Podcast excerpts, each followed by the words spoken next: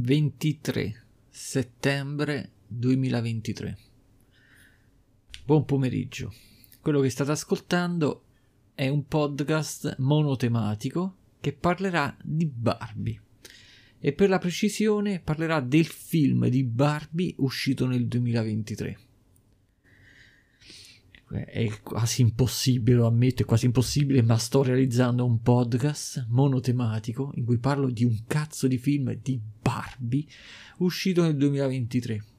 Che poi non è un film tipo un film in computer grafica o una sorta di lungometraggio animato o un film eh, con attori sconosciuti che è uscito per la televisione. No, no, è proprio, è usci- hanno prodotto, la Warner Bros. ha prodotto un film su Barbie, il giocattolo del, del, della Mattel, un film nel 2023 con attori famosi, cioè qui compare Margot Robbie, eh, Ryan, ehm, eh, come cazzo si chiama? Ryan Gosling.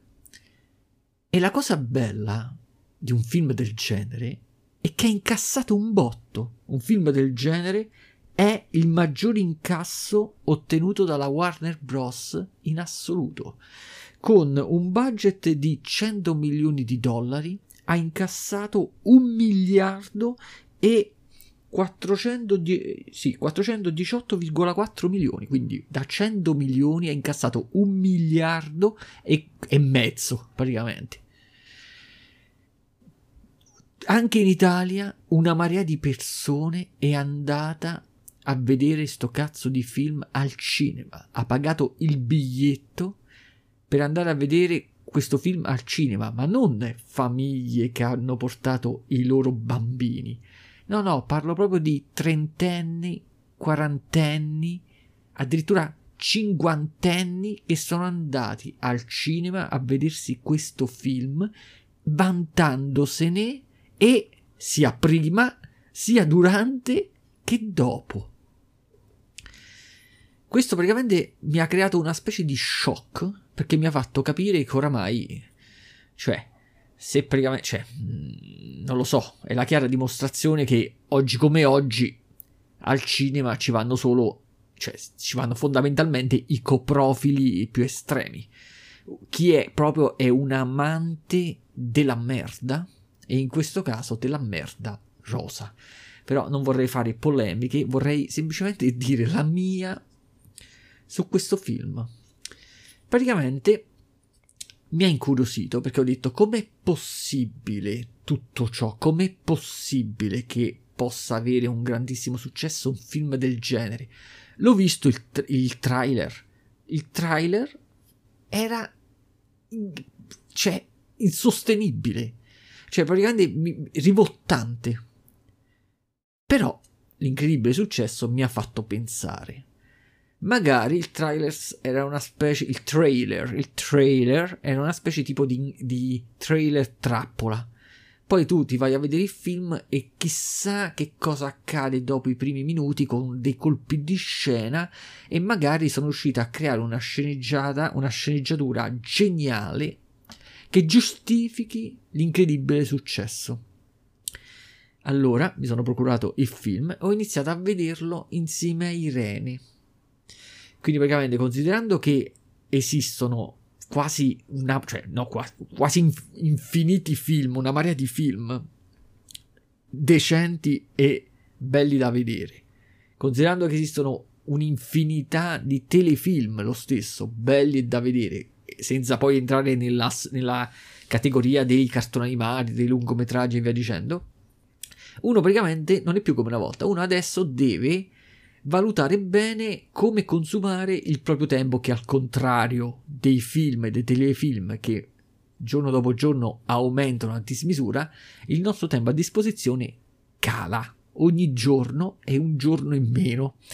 Quindi praticamente, poi specialmente il tempo che tu puoi passare assieme ad un'altra persona dedicandolo per esempio alla visione di un film. Quindi praticamente la scelta di vederci questo film nasceva quindi dalla speranza che ci fosse nel film una giustificazione di questo grandissimo successo. Il film inizia. Dopo qualche minuto mi accorgo che le stesse sensazioni viste nel trailer, nel trailer mesi prima, le sto riprovando. Però dico, vabbè dai, questo è l'inizio, do- devo capire dove stanno andando a parare. Perché poi dopo vi spiego la trama, se si può considerare trama. Allora uno dice no, e si incuriosisce perché dice, ma dai, insomma, deve succedere qualcosa e poi devo capire dove vogliono andare a parare, perché è impossibile fare un, un intero film in questo modo. Passano i primi 5 minuti, niente. Passano i primi 10 minuti, niente. Passano, passa i primi, passano i primi 20 minuti, e che già 20 minuti sono tanti. Non mi sono segnato quando dura il film, ma credo che duri all'incirca due ore, mi sembra passa la prima mezz'ora e praticamente capisco che qui non, non può esserci nulla che possa salvare la serata da questo film, diciamo. Insistiamo, incomincio a dire a Irene, guarda, stoppiamo, vediamoci qualche altra cosa. Però c'è sempre quel concetto, la roba per poterla eh, criticare, per poterla valutare, per poterla criticare, per farci sopra un pensiero, per essere onesti, la devi vedere o non la vedi per niente, quindi non la citi, o la devi finire a vedere come i, libri. Io ho letto una marea di libri di merda, solo fino alla fine, solo perché solo in quel modo potevo dire ok, non lo leggerò più e non lo consiglierò mai a nessuno. Però se tu, per esempio, anche un film o un libro o una qualsiasi cosa, ti fermi a metà, tu non potrai mai sapere che cosa accade dopo, che magari può ribaltare la situazione. Ricordiamoci sempre l'esempio di, del film Dal tramonto all'alba, dove non faccio spoiler, però metà film è fatto in un modo e metà film è fatto in un altro, quindi se uno non gli piace la prima parte del film, magari poi gli piace un sacco la seconda parte e quindi nel globale valuterebbe il film in un altro modo. Quindi ho detto a Irene, che facciamo? Continuiamo la visione. Arrivato a metà film, quindi dopo un'ora, nessuna di queste logiche che vi ho appena esposto è riuscita a mantenere l'intento. Cioè, praticamente abbiamo stoppato. Abbiamo detto basta, basta sto film. Vediamoci una puntata di un telefilm che abbiamo iniziato e cerchiamo di salvare la serata dal punto di vista filmico. Poi io però, dopo due o tre giorni, non ce l'ho fatta, sono ritornato sulla mia vecchia logica, devo finirlo a vedere per poterlo valutare, l'ho ripreso, ho iniziato da metà e me lo sono finito a vedere tutto. Scoprendo, cioè scoprendo che praticamente la seconda metà era ancora più brutta della prima metà. E quindi i miei pensieri oltre che eh, di tipo eh, ma, masochistico, sono i seguenti. Com'è possibile che alla gente questo film sia piaciuto? Sono andato a vedermi i commenti, la critica, le cose. Ma che cazzo c'ha di bello un film del genere? Devo capire io.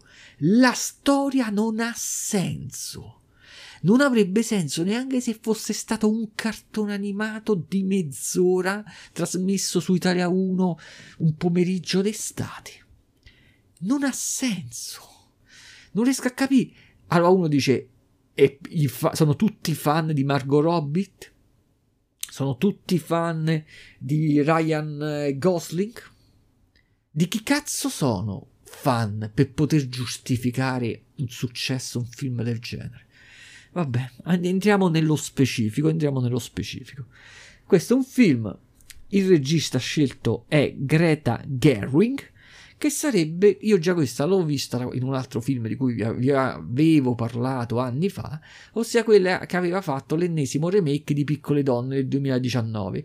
Questa regista, ve la ripeto, ehm, Greta Gerwig, è diventata abbastanza famosa in ambiente Hollywood perché è riuscita ad um, accumulare una marea di nomination come miglior regista. Quindi beata lei e tra eh, le eh, nella, mi sembra di aver letto che nella classifica delle attrici quindi attrici femmine, e quella che sta al quinto posto tra, quella, tra quelle che hanno preso più nomination. Non mi sembra che le abbia vinte, eh, non mi sembra che abbia vinto l'Oscar, ma comunque le nomination le, se le ha prese. La sceneggiatura l'ha fatta lei stessa insieme ad un certo Noah Baumack. Me lo so segnato su un foglio, solo che io intelligentemente me lo sono segnato col, usando la Bic verde, che con la luce artificiale su un foglio di, bianca, di, di, carta a quadretti si vede e non si vede. Quindi quando io vi leggo, che sembra che non sembra che creo suspense quando vi dico sti cazzo di nomi tipo Noah Baumbach, è perché non, non riesco a leggerlo bene. Tra l'altro, non so se ve l'ho detto, non me ne frega niente, però io non so se ve l'ho detto, negli ultimi mesi mi è calata la vista da vicino. All'inizio mi stavo preoccupando, poi perché dicevo, boh, sarà successo qualcosa al mio corpo. Eh, mi sono andato a fare analisi del sangue, tutte abbastanza normali. Quindi io pensavo alle cose tipo glicemia, insulina, tutte queste cose che uno mangia e si abbassa la vista, tutte queste cose, no? Tipo i pupazzi, tiri un dito e si accorcia i capelli, ok? Allora, eh, invece no. Eh, praticamente me l'aveva detto pure l'oculista quando ero andato a comprarmi gli occhiali da sole, che praticamente superato una certa età, infatti ho cercato pure su Google, dopo i 40-45 anni mettetevi l'anima in pace, incomincia a calare una, con una certa velocità la vista da vicino, cioè in un raggio di in un intervallo di spazio tra il, il vostro naso e 60 cm, quindi diciamo all'incirca la lunghezza del braccio se lo allungate. Quindi a quel punto, eh, eh, com'è che si chiama? Ehm, eh, presbiopia, presbiopia. E quindi praticamente devo comprarmi degli occhiali da vicino. Poi entrare in gioco. Vabbè, ma che cazzo te ne frega? Vai in farmacia, vai a destra, vai, vai nelle librerie, vai nelle edicole. Vendono tutti quegli occhiali da 10 euro da vicino. Sì, tutto perfetto. Il problema è che quegli occhiali, se uno dice per quale cazzo di motivo uno si, si va a comprare gli occhiali da vista da un oculista e spende 200-250 euro quando si può comprare gli occhiali da 10 euro? Per il semplice motivo che gli, occhia- gli occhi delle persone raramente hanno l'occhio destro e l'occhio sinistro che hanno lo stesso grado o che gli manca lo stesso grado e quegli occhiali praticamente invece sono de- la lente di destra uguale alla lente di sinistra. Poi considerate che quando voi mettete gli occhiali e, e ve li comprate dall'oculista, l'oculista cerca di capire dove voi eh, avete centrato l'occhio, quindi generalmente prende tipo un pennarello e sopra um, le, le, lenti del, degli, occhiali degli occhiali prova che vi fa mettere, fa tipo un segno per vedere dove voi, eh, dove risulta che corrisponde vostro, la vostra pupilla. Poi, quando monterà gli occhiali che gli arriveranno con la gradazione che gli avete dato voi tramite il, la visita oculistica, quelli ritaglieranno le lenti in modo tale che siano centrati con i vostri occhi. Invece, le, gli occhiali che vi andate a comprare in farmacia, quelli sono generici. Quindi, se avete la faccia in un certo modo, magari non, state, non avete la pupilla dove è il punto eh, migliore per cui è stata costruita quel tipo di lente. Quindi se sommiamo tutte le varie caratteristiche, alla fine non potete utilizzare quelle lenti per più di troppo tempo, altrimenti vi fa male la testa. Quindi la cosa migliore, se uno ha la possibilità monetaria di farsi la visita oculistica e poi andare proprio dall'oculi- dal, dall'oculista proprio e comprarsi proprio gli occhiali apposta per, per la vostra faccia. Va bene, non mi ricordo neanche perché vi ho detto tutta sta cosa. Forse era per spiegare il fatto che non ci vedo più da vicino? Boh, non so, vabbè, lasciamo perdere. Allora, eh, parliamo un po' di sto cavolo di film. Vi spiego la... cioè cerco di spiegarvi la trama per esporvi i miei dubbi. Cioè, non riesco a capire se sono io che, sto, che oltre la vista sto perdendo proprio la capacità di capire il senso logico di sta roba o, o sta roba proprio non ha un senso logico. Allora, il film inizia e stiamo nel mondo di Barbie, tutto fatto live action, quindi praticamente le Barbie sono rappresentate dalle attrici, no? Però lo sfondo, la casa in cui si trovano, l'acqua e tutto quanto è tutto fatto plasticoso per simulare il giocattolo. Quindi praticamente vediamo la protagonista, che è la Barbie classica, interpretata da Margot Robbie, questa eh, negli ultimi anni, dopo essere stata, mi sembra, scoperta da... Ehm, oddio, mannaggia quando, quando non mi vengono i nomi. Ah, questa era comparsa la prima volta, eppure tra l'altro nuda, almeno da come me la ricordo io, io almeno nella mia testa me la ricordo nella sua apparizione nuda, in, nel lupo di Wall Street di Scorsese.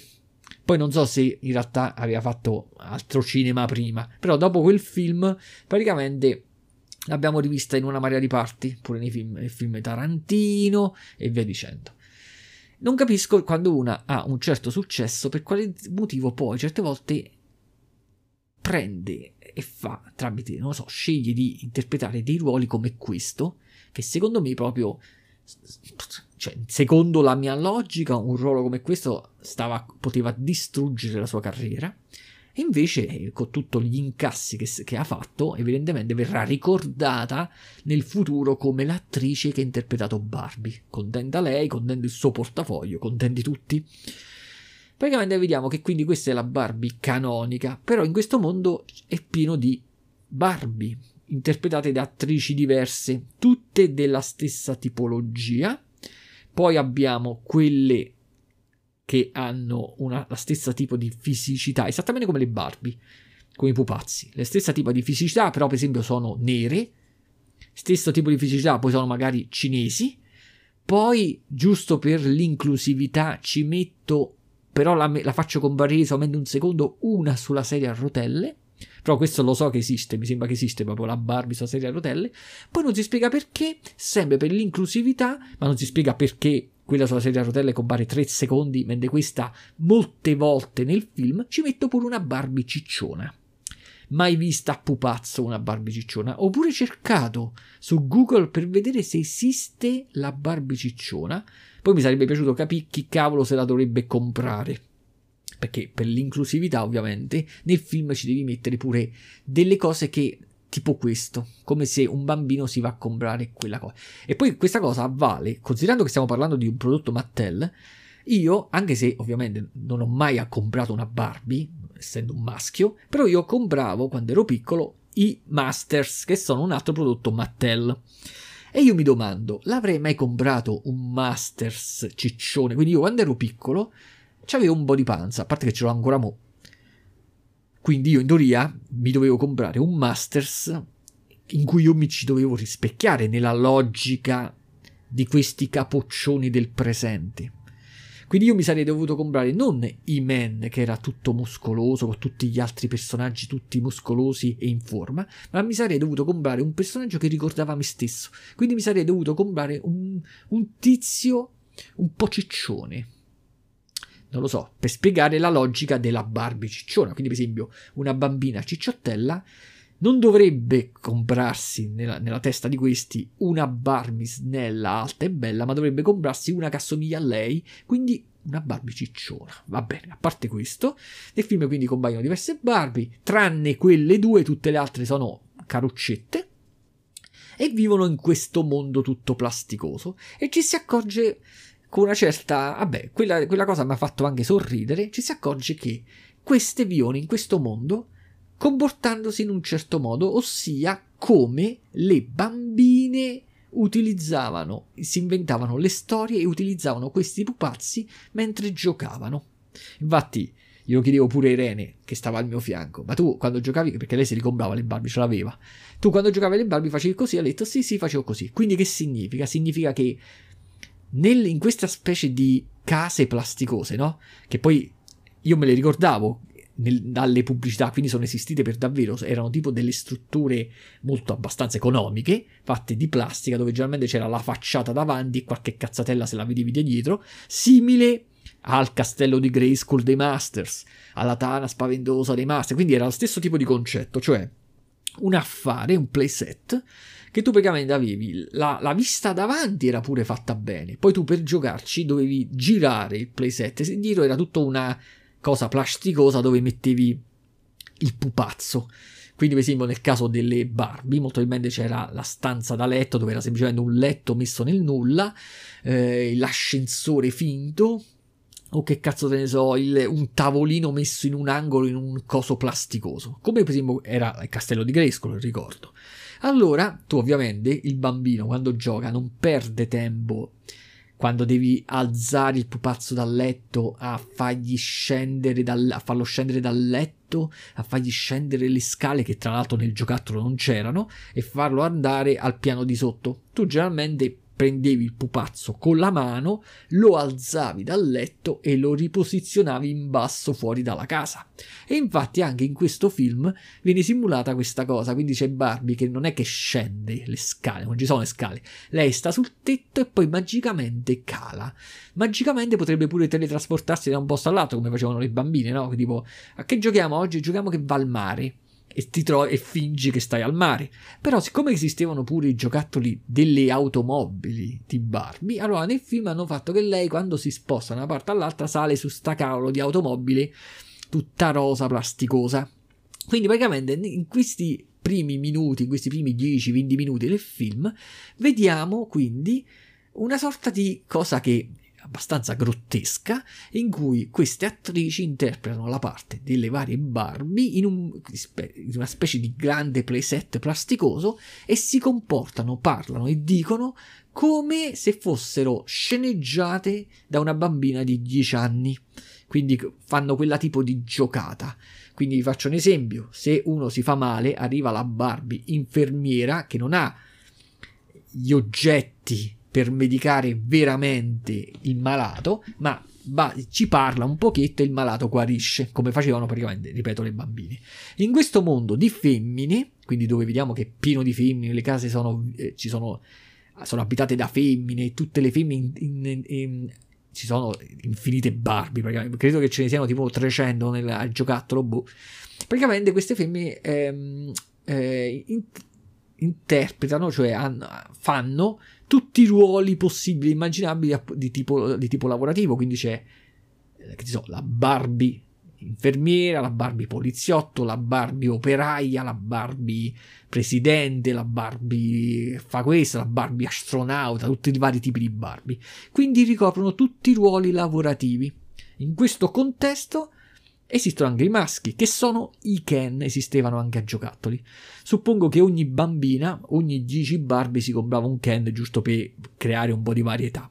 Quindi ci sono i Ken, però sono i Ken in questo mondo, ehm, anche qui interpretati da diversi attori, perché anche se io sinceramente mi ricordo che i, i Ken erano fondamentalmente era uno biondo, molto probabilmente hanno fatto le varianti anche per i Ken, quindi c'è il Ken cinesi, il Ken negro e via dicendo.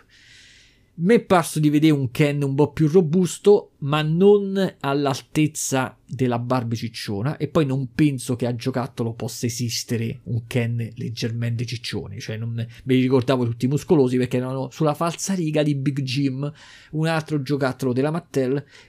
Forse credo ancora più vecchio. Quello ce l'avevo pure io, ma negli anni 70. Infatti, mi ricordo che era proprio ne avevo uno quando avevo tipo 3-4 anni.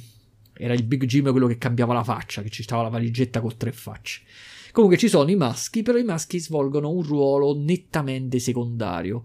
Non hanno nessun eh, ruolo lavorativo e sono tipo dei tizi che servono per fare compagnia alle Barbie una volta ogni tanto. Questo è lo scopo, perché ricordiamoci che lo scopo era simulare la giocata delle bambine, quindi la bambina prima si compra generalmente la Barbie classica, poi si compra le varie varianti, poi se ne accumula 3-4, poi finalmente si compra un maschio giusto per fargli fare qualche, qualche cambiamento una volta ogni tanto nelle loro storie. Quindi anche in questo film viene simulata questa cosa, i maschi ci sono, ma sì, mi sembra che erano di meno, rispetto alle femmine, comunque hanno un ruolo nettamente inferiore, quindi per esempio stanno sulla spiaggia così, ma servono semplicemente per fare i complimenti alle Barbie, alle femmine e tutto quanto.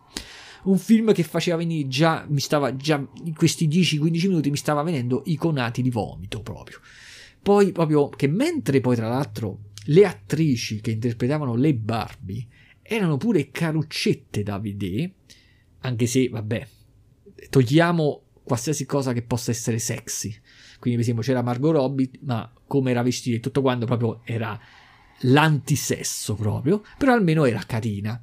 Invece i maschi in, que- in quella modalità che dovevano quindi interpretare Ken erano proprio obbrobriosi, erano tutti muscolosi, addominali, pettorali, ma erano proprio obbrobriosi, con la pettinatura da giocattolo e via dicendo. Vabbè, non si poteva vedere. A un certo punto che succede? Ci, il film ci mostra che questa routine giornaliera va all'infinito. Tranne un giorno in cui a Barbie gli accade qualcosa di strano ha dei pensieri, è un po' depressa, ha dei pensieri strani nella testa, si comporta in maniera strana, gli accadono delle cose strane.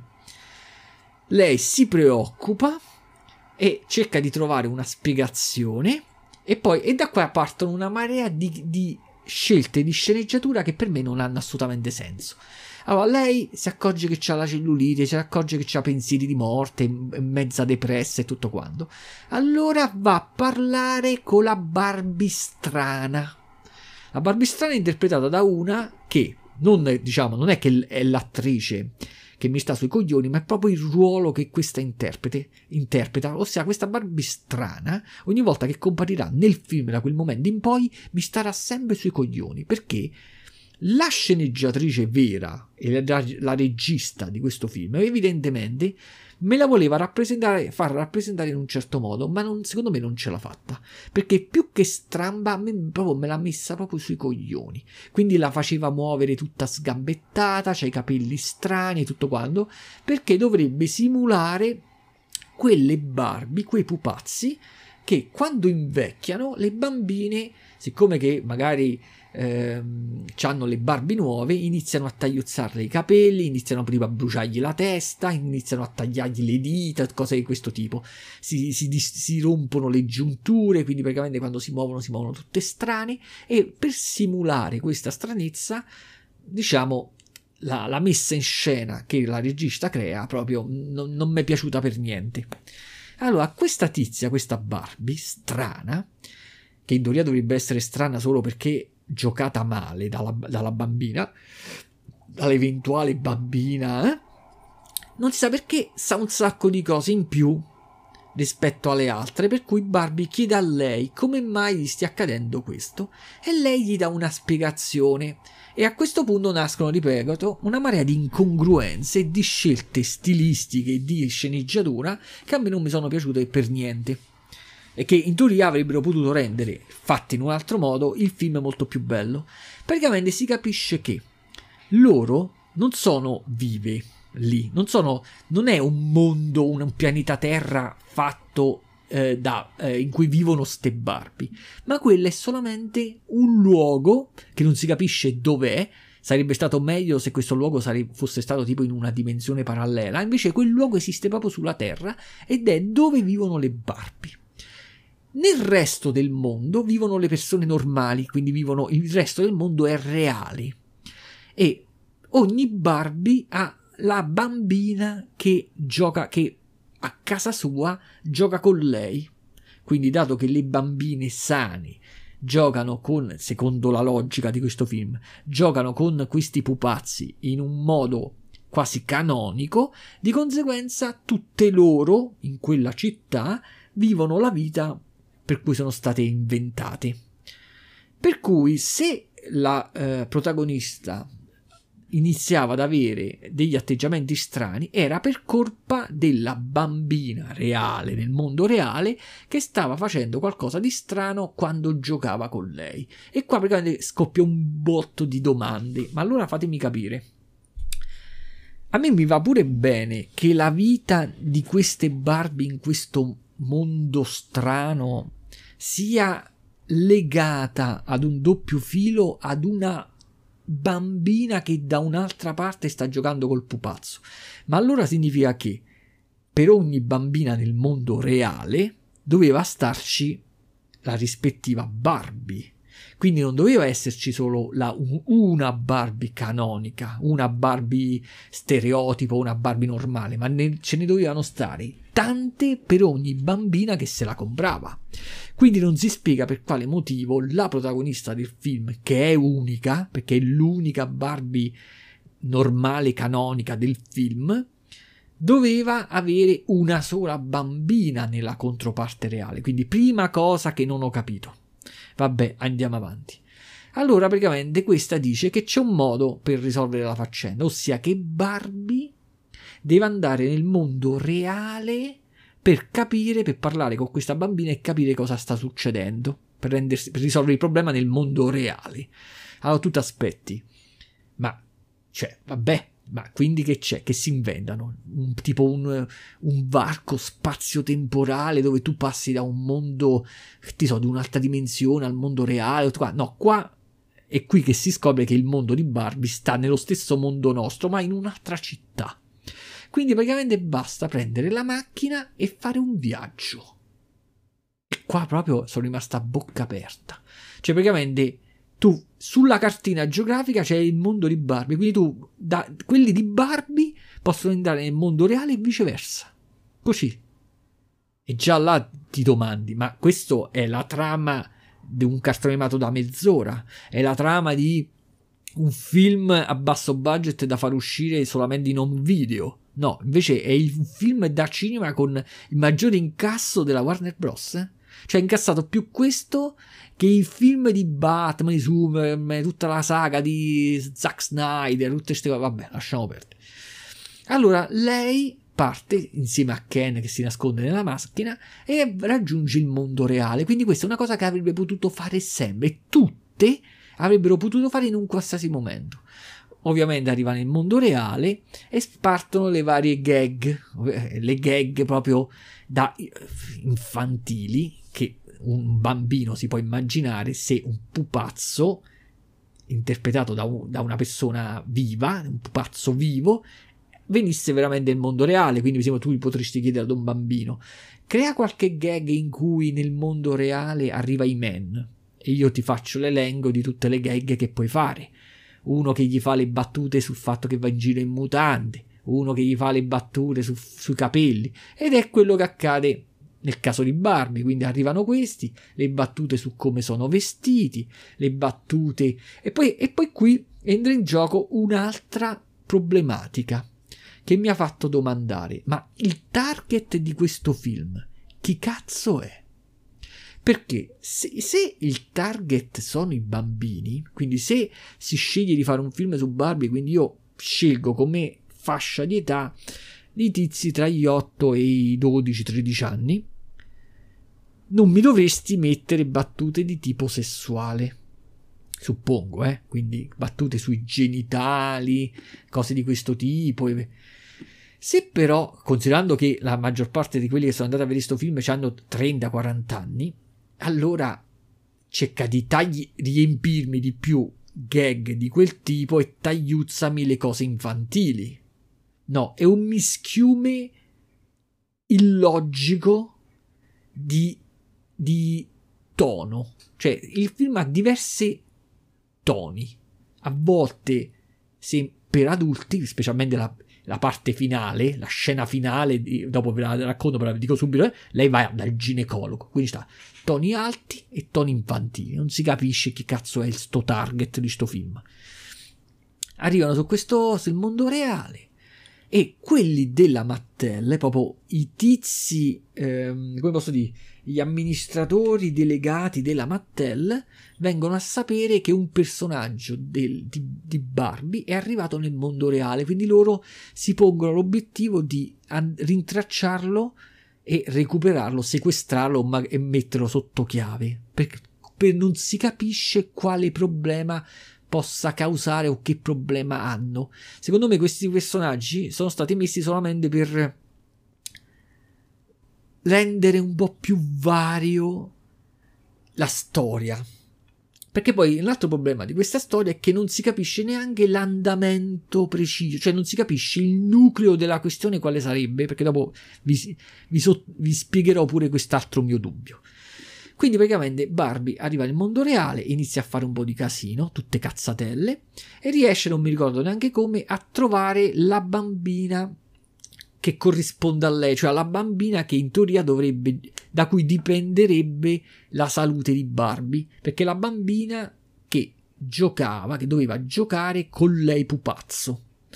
e si accorge che quella bambina non, la, non, ci gioca per niente con lei. E questa bambina è pure una stronza, è una tizia tra è la classica tizia delle medie o del primo biennio delle superiori, che praticamente la tratta malissimo a sta Barbie. Gli dice: Ma eh, se, Barbie è molto eh, fiera di sé perché nello scopo di, del giocattolo Barbie quando era stata inventata da quella che l'ha inventata la creatrice oltre che farsi soldi lo scopo era eh, in quel contesto, credo che siano, stiamo negli anni 70-80, era creare un giocattolo per le bambine che non fossero eh, i bebè e che fosse un giocattolo dove si insegnava alle bambine che anche le femmine potevano ehm, svolgere qualsiasi tipo di ruolo. Quindi era un, come posso dire, era un, una specie di eh, positività che veniva fornita alla bambina per farla crescere motivata a fare tutto quello che, che potevano fare anche i maschi. Diciamo, l'idea della, delle, dell'esistenza di questo giocattolo, oltre che farsi soldi, era questo. Quindi praticamente risollevare l'animo delle bambine degli anni Ottanta, no? Invece Barbie si accorge che nel mondo reale non è che ha dato proprio questi frutti e questa bambina l'accusa che lei praticamente era uno stereotipo che agiva praticamente al contrario, ossia ehm, stimolava di più il consumismo, stimolava di più eh, l'ottenimento di un'estetica di perfezione difficilmente raggiungibile, quindi che praticamente aveva fatto solo danni. E questa Barbie gli dà un sacco fastidio, si demoralizza e decide praticamente di ritornarsene indietro demotivata. Però in realtà che succede? Che Infatti, questo, per questo motivo stato, sono stati messi nella sceneggiatura gli amministratori delegati della Mattel hanno, per creare un po' di pepe, creare un po' di problematiche a Barbie, che se no si sarebbe semplicemente ritornata nel, da dove era venuta. Invece questi cercano di catturarla molto probabilmente per toglierla di mezzo. Infatti il loro scopo è riscatolarla. Non si sa che poi una volta riscatolata che cosa sarebbe successo. Comunque era riscatolarla le riesce a scappare grazie all'aiuto della madre di quella bambina che andava cercando, perché colpo di scena si scoprirà che è quella, bambi- è quella madre che ricacciava quando stava da sola era depressa e che quando stava da sola dentro casa ricacciava i giocattoli della figlia e ci giocherellava. E qua entra in gioco un altro aspetto. Qui praticamente viene spiegato che il rapporto tra questa madre e la figlia, il classico rapporto diciamo tra una madre e una teenagers, un po' stronza, che praticamente si stava deteriorando e la madre si stava deprimendo. Poi non si capisce perché la madre, che quando la figlia era piccola giocava insieme a lei con le Barbie, de- ehm, eh, come posso dire, deprimendosi, quando era sola per tirarsi diciamo un po' sul morale, riprendeva le Barbie e ci giocava, ma in realtà non è che ci giocava, lei disegnava, si inventava delle Barbie particolari o delle situazioni particolari dove la Barbie era depressa. Però questo non significa giocare con le Barbie. È come se io, un'altra, un'altra cosa del film che non mi è piaciuta, è come se io quando ero piccolo, che disegnavo sempre di pomeriggio, mi ricordo mi facevo sempre un disegno di Voltron, non significa giocare a Voltron. Io non avevo Voltron, ma disegnavo Voltron. Quindi questa madre non è che giocava con la Barbie della figlia, ma disegnava Barbie. Quindi non si spiega in che modo questa madre dovrebbe aver influenzato le cose che capitavano alla Barbie nel mondo di Barbie. Cioè, è tutto così confuso e senza senso che proprio non, non, non, non riesci a capire proprio il, quello che stai vedendo. Comunque, questa madre, insieme alla figlia, salvano Barbie e la riportano. Sono loro che la riportano dalla città di plastica da cui è venuta Barbie. E qua già ti fai un sacco di altre domande. Ma quindi anche le persone, non solo Barbie, può entrare nel mondo reale, ma una qualsiasi persona reale può entrare nel mondo di Barbie? Così è. Ah, tu ti fai pure un'altra domanda. Ah, anzi, tu ti fai, inizi un po' a capire. Ah, quindi ho capito. Il senso del film è recuperare il rapporto madre-figlia del mondo reale. Però tu vedi anche che sta madre e sta figlia compare nel film quasi dopo un'ora. E il minutaggio totale in cui compaiono sta madre, sta figlia, sta bambina, sta ragazzina è pochissimo. Quindi non riesci neanche a capire il fulcro del film qual è.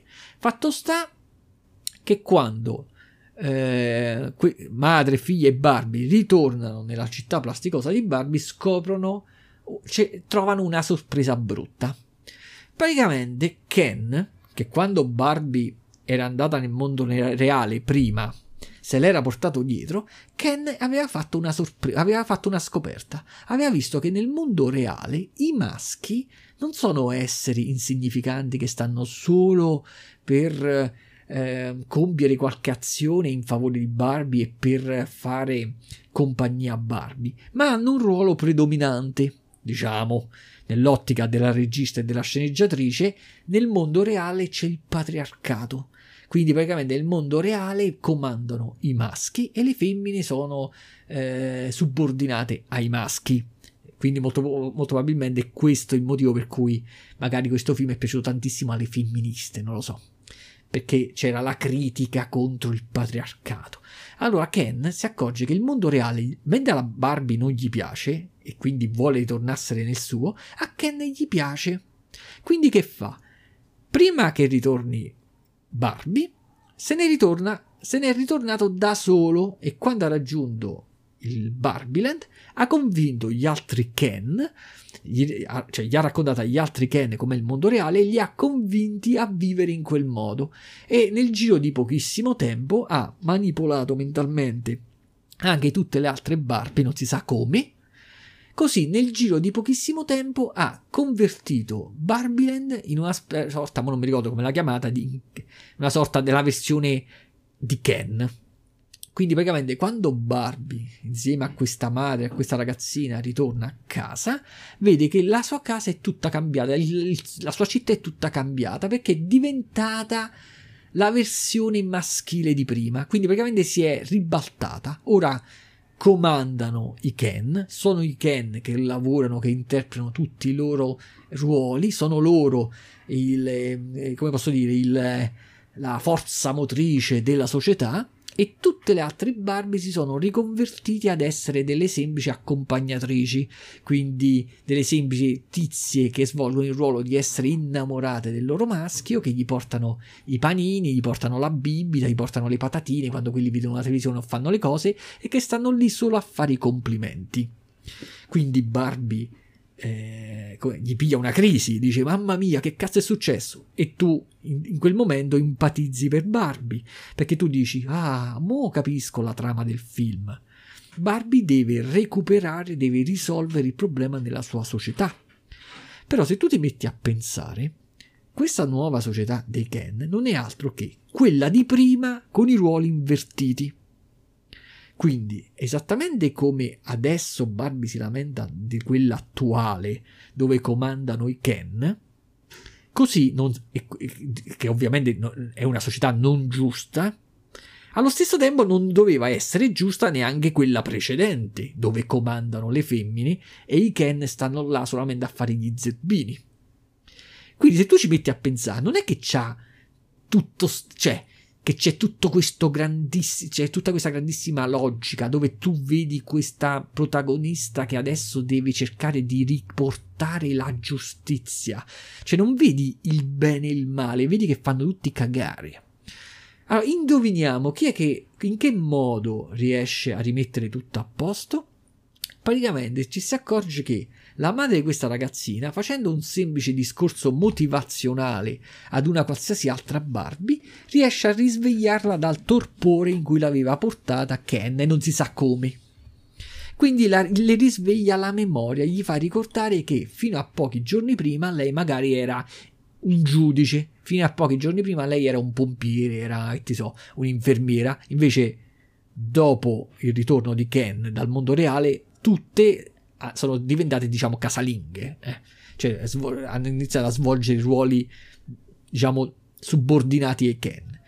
Quindi praticamente si fa un piano, mentre i Ken sono all'oscuro di tutto, le Barbie eh, si organizzano in modo tale da risvegliare la coscienza a tutte le Barbie, sempre con questi discorsi motivazionali fatti da questa signora, Quindi praticamente si, si giustifica la presenza di questi protagonisti, di questi personaggi, ossia la ragazzina e questa signora, solo con delle piccole parti che praticamente di uno dice ma mo come, come ci sbarazziamo di questi due personaggi reali portati nel mondo di Barbie? Eh fa, damogli un'importanza facendo in modo che sono loro a, ad avere il potere di risvegliare la coscienza delle Barbie intorpidite. Ecco.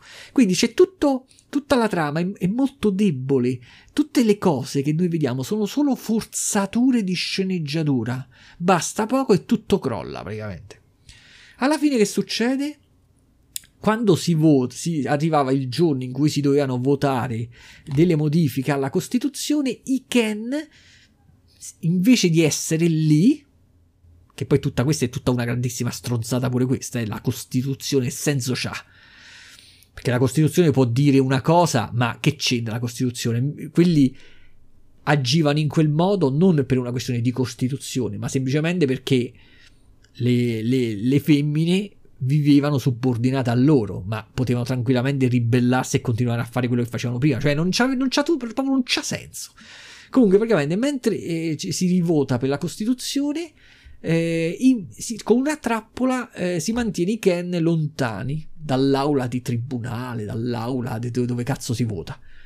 E quindi praticamente si ritorna come prima. Poi, ovviamente, se si ritornasse come prima, non si, cap- non si, capirebbe dove sarebbe la giustizia, perché ritornare come prima significa che Ken ritorna allo stato di Zerbino. Allora scatta la fase finale del film in cui c'è lo spiegone o comunque c'è il pippone. Allora Barbie si avvicina ad un Ken triste che ha perso e gli dice no Ken, devi cercare di trovare te stesso per diventare un qualcosa che è diverso dal, dall'insieme Ken e Barbie, devi trovare un modo per essere Ken e basta, in modo tale che trovi te stesso. E quello dice sì, Barbie, grazie. E quindi si risolve, non si, non si capisce cosa si dovrebbe risolvere. Là era una questione di case. Prima la casa era di Barbie, poi Ken se la ritrasforma per sé e poi se la ripia a Barbie. Non si capisce che cazzo doveva significare quelli, quei dialoghi alla fine in cui Ken doveva ritornare, doveva capire chi era se stesso, boh, non si sa. E poi, com'era? Ah sì, colpo, un altro finale del cavolo. Praticamente quando la madre e la ragazzina devono ritornare nel mondo reale, con loro ci va pure Barbie, perché ormai Barbie ha sperimentato cosa significa eh, vivere in un altro modo e fuori da quel contesto eh, giocoso e dalle trame semplici, allora decide di, entra- di andare nel mondo reale, vivere nel mondo reale, con la scena finale che praticamente gli prendono appuntamento da una ginecologa. Questo è il film, questo è il film, questo è il film. Cioè, non, non riesco a trovarci né un'ossatura di base su cui creare le scene. Non, non, potevano farlo molto meglio, potevano basarsi proprio su una sorta di legame tra il giocattolo e chi ci giocava, ma poi me lo dovevi fare bene, mi dovevi dire che, cioè non mi, mi dovevi spiegare come mai solo quella, solo quella Barbie aveva quella bambina, cioè in teoria dove, le, la città delle Barbie dovevano essere molte di più per farvi capire, eh, ve lo faccio a, con l'esempio dei Masters. Io ero un bambino che aveva 30 Masters. Quindi in teoria i giocattoli dovevano essere superiori di numero al numero dei giocatori. invece in questo film accade il contrario. Non ho capito per quale motivo se Barbie eh, doveva rintracciare chi giocava con il giocattolo che la rappresentava, co- quella persona era solo una bambina. Perché una bambina e non migliaia di bambine? Cioè, questa è una cosa che non l'ho capita. Perché uno mi potrebbe dire: sì, ma c'erano anche altre Barbie. Sì, ma le altre Barbie non erano come lei. Ogni Barbie era unica nel, nel, nel, suo personaggio. Quindi la Barbie pompiere era unica, la Barbie stereotipo era unica. Per quale motivo quindi doveva esserci una sola bambina da cui dipendere. Vabbè, quello si è capito che hanno creato quella faccenda della bambina che influenzava il suo stato d'anima, le cose che gli accadeva, solo per giustificare come una sorta di forzatura per poi farla andare nel mondo reale. E poi hanno creato il, come posso dire, il rapporto madre-teenagers in quel modo solo per giustificare il motivo per cui la bambina si comportava in quel modo, perché in realtà non era la bambina a giocare, ma era la madre. E poi non è che si ehm, approfondisce la questione, eh. non è che allora praticamente una cosa del genere doveva capitare alla metà delle bambine, perché la metà delle bambine crescendo diventano generalmente delle stronze che iniziano a trattare male i propri giocattoli o, o li abbandonano. Quindi quel problema dovevano averle molte altre Barbie, vabbè andiamo oltre.